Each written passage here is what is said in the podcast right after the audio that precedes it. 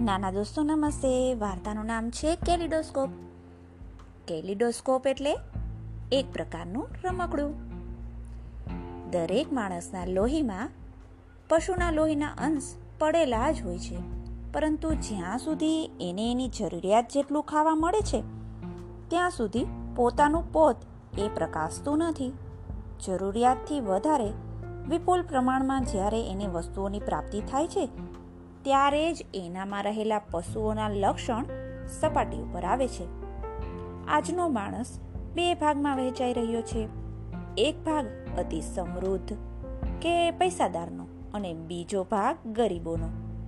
મધ્યમ વર્ગના માણસ આ બંનેની વચ્ચે ક્યાંક પીસાઈ જાય છે. તો ક્યારે એક રબર બેન્ડની જેમ ખેંચાઈ રહ્યો છે? માણસ જ્યારે એક તરફ સમૃદ્ધિની છોડો ઉડતી જુએ છે અને બીજી તરફ દારૂણ, ગરીબી, ભૂખમરો જુએ છે ત્યારે સ્વાભાવિક રીતે જે માને છે કે સમૃદ્ધિમાં સુખ સિવાય બીજું કશું જ નથી અને ગરીબીમાં દુઃખ સિવાય કશું નથી. પરંતુ એ બેમાંથી એકેય સ્થિતિમાં સાચું સુખ તો રહેલું જ નથી. એવું અનુભવે જ સમજાય છે. સુખી થવું હોય તો એને ખપ પૂરતી વસ્તુઓ મળી રહે એટલે એ સુખી થઈ શકે છે. કારણ કે માણસ પાસે જરૂરિયાત કરતાં વધુ વસ્તુઓ થઈ જાય છે, ત્યારે એના દૂષણોથી એ ભાગ્યે જ બચી શકે છે. સમૃદ્ધિને માણસ સંયમથી જીતી શકે છે. પરંતુ સમૃદ્ધિ આવે છે, ત્યારે સંયમ નામનું એ શસ્ત્ર મોટે ભાગે બુઠ્ઠું થઈ જાય છે અને સમૃદ્ધિની સાથે જ માણસના જીવનમાં અનેક દૂષણો અને વિકૃતિઓ પણ દાખલ થઈ જાય છે. જે છેવટે એના જીવનને પાયમાલ કરી નાખે છે. સો સવાસો વર્ષ પહેલા ટોલસ્ટોએ લખેલી એક નાનકડીક વાર્તા આપણને આ બાબતમાં ઘણું બધું કહી જાય છે. મૂળ રશિયન ભાષામાં લખાયેલી અને અંગ્રેજી ભાષામાં ભાષાંતર થયેલી એ વાર્તાનો સાર કંઈક આ પ્રમાણે છે. એક ગરીબ ખેડૂત વહેલી સવારે ઘોડાઓ લઈ પોતાનું ખેતર ખેડવા ગયો. સાથે લાવેલું ભાથું જેમાં ફક્ત એક રોટલો જ હતો અને ફાળિયામાં વીટાડીને સાચવીને શેઢાની જાળીમાં મૂક્યું. બપોર થતાં રોટલો ખાઈ થોડો આરામ કરવાના ઈરાદે થાકી ગયેલા ઘોડાને વિરામ આપી એણે ચરવા માટે છોડી મૂક્યા. જાળી પાસે જઈ અને રોટલો રાખેલો એ ફાળ્યું એને ઉપાડ્યું. તો એ ફાળ્યું ખાલી હતું. એમાંનો રોટલો તો કોઈક ચોરી ગયું હતું. હવે આશ્ચર્યની વાત તો એ હતી કે ખેતરમાં એના પોતાના સિવાય બીજું કોઈ તો આવ્યું જ નહોતું. છતાં ભાથાનો રોટલો ચોરાઈ ગયો. એણે રોટલાની ઘણી તપાસ કરી, પણ બધું વ્યર્થ. રોટલો ચોરાઈ ગયો હતો, એ હકીકતનો સ્વીકાર કર્યો એ જ છૂટકો હતો. એને લુખો સુખો રોટલો પણ ચોરાઈ ગયો હતો, એટલે એનું એને દુઃખ તો હતું, પરંતુ એથી એટલો ઉશ્કેરાઈ ગયો નહોતો. કે ગાળાગાળી કરવા લાગ્યો હોય. ઉલટાનું એને સ્વસ્થતાપૂર્વક સ્વીકારી લીધું કે જેણે રોટલો લીધો હશે, એને એની વધારે જરૂર હશે અને એથી એનું પેટ તો ભરાશે ને. પોતે તો ભૂખ્યો જ હતો. છતાં માત્ર પાણી પીને સંતોષ માની એ તો ફરી કામે લાગી ગયો. હવે વાર્તામાં આગળ વધતા ટોલેસ્ટોય અહીં ઇવેલ એટલે કે શૈતાની તત્વની કથા વસ્તુ લઈને આવે છે. વાર્તામાં ટોલસ્ટોય કહે છે કે ખેડૂત જ્યારે ખેડ કરતો હતો, ત્યારે શૈતાનની સોબતમાં રહેનાર એક વિઘ્ન સંતોષી અને ઈર્ષાકોર સેવક જેવા શૈતાનના મદદગાર સાથીદારે એના રોટલાને ગુમ કરી દીધો હતો.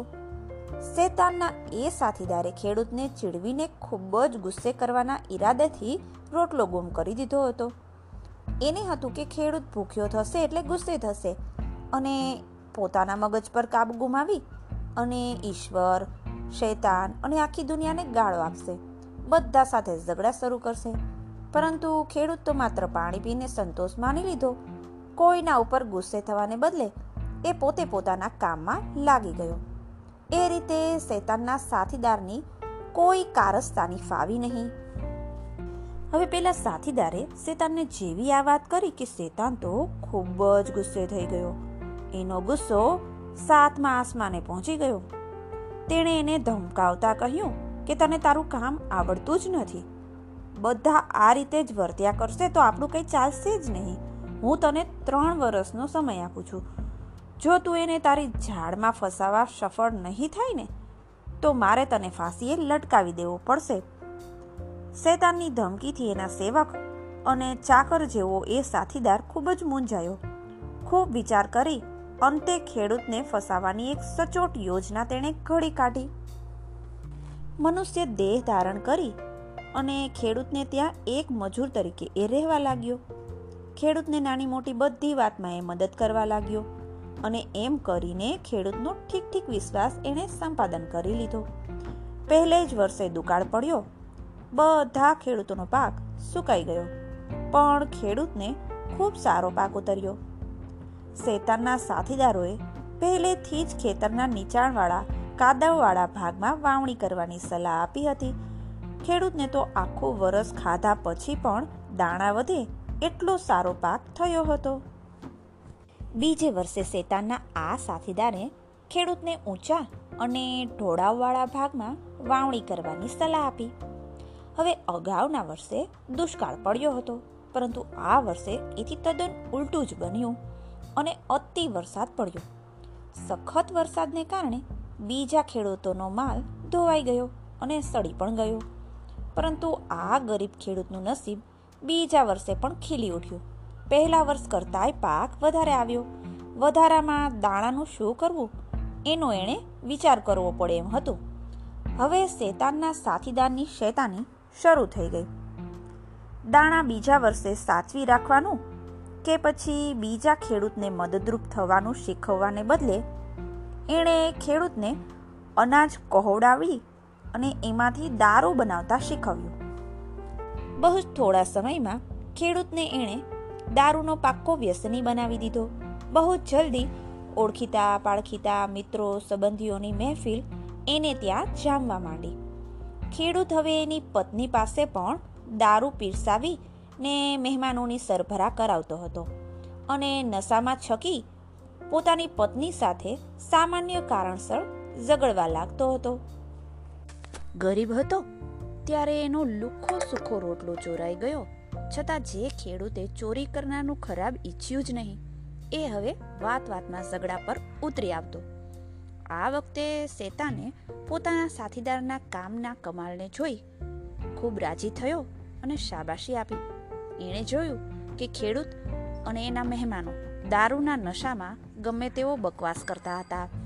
એકબીજા માટે હલકામાં હલકી ભાષા વાપરતા હતા અને ગુરક્યા કરી અંદરો અંદર લડતા હતા. શેતાને પોતાના સાથીદારને એ બદલ શાબાશી આપી.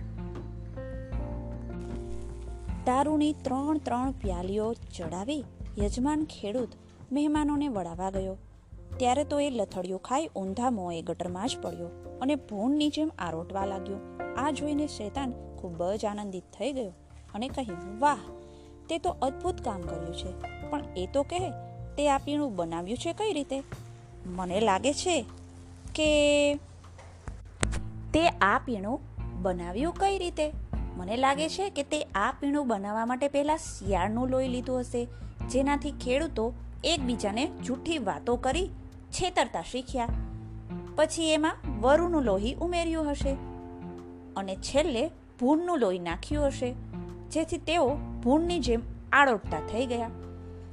સેવક સાથીએ જવાબ આપ્યો, ના, માલિક, મેં એવું કશું નથી કર્યું. મેં તો ફક્ત ખેડૂત પાસે એની જરૂરિયાત કરતાં વધારે અનાજ ભેગું થાય એટલી જ ગોઠવણ કરી હતી. દરેક માણસના લોહીમાં પશુના લોહીનો અંશ પડેલો જ હોય છે. પરંતુ જ્યાં સુધી એને એની જરૂરિયાત જેટલું ખાવા મળી જાય છે, ત્યાં સુધી પોતાનું પોત એ પ્રકાશતું નથી. જરૂરિયાતથી વધારે વિપુલ પ્રમાણમાં જ્યારે એને વસ્તુઓની પ્રાપ્તિ થાય છે, ત્યારે જ એનામાં રહેલા પશુઓના લક્ષણો સપાટી ઉપર આવે છે. ખેડૂતને ત્યાં જ્યારે જરૂર કરતાં વધારે દાણા પાક્યા, ત્યારે એમાંથી દારૂ બનાવી મોજ માણવાનો મેં એને રસ્તો આપેલો. જ્યારે ધરતીએ આપેલા દાણાની અમૂલ્ય ભેટને એણે દારૂમાં પરિવર્તિત કરી દીધા, ત્યારે એનામાં વસેલું શિયાળનું, વરુનું અને જંગલી ભૂણનું લોહી બહાર આવ્યું. હવે જો આ રીતે જીવવાનું ચાલુ રાખશે, તો પશુ જેવો તે થઈ જશે. શેતાને સફળતા બદલ પોતાના સાથીદારને શાબાશી આપી એની પીઠ થાબડી. નાના દોસ્તો, ટોલોસ્ટોયની આ વાર્તા આટલા વર્ષો પછી પણ એટલી જ પ્રસ્તુત છે. સમૃદ્ધિમાં શૈતાન દાખલ થયા વિના રહેતો જ નથી અને આજે તો અગાઉ ક્યારેય નહોતા એટલા બધા મનોરંજનના સાધનો ઉપલબ્ધ થયા છે. ટોલોસ્ટોયના શબ્દોમાં કહીએ તો મનોરંજનના એ સાધનો પાછળ પાગલ થનાર આજના માણસને જોઈ શૈતાન તો જરૂર હરખાતો હશે કે કુદરતે આપેલી અમૂલ્ય ભેટને આજનો માણસ પોતાના ક્ષણિક આનંદ માટે કેવી વિકૃત બનાવી રહ્યો છે. સમૃદ્ધિ અને વિપુલતા માણસમાં રહેલી માણસાઈ અને એના સંસ્કારોને છીનવી લે છે. એનામાં વસેલા પશુઓના લક્ષણોને સપાટી પર લઈ આવે છે. ચાલો ફરી મળીએ.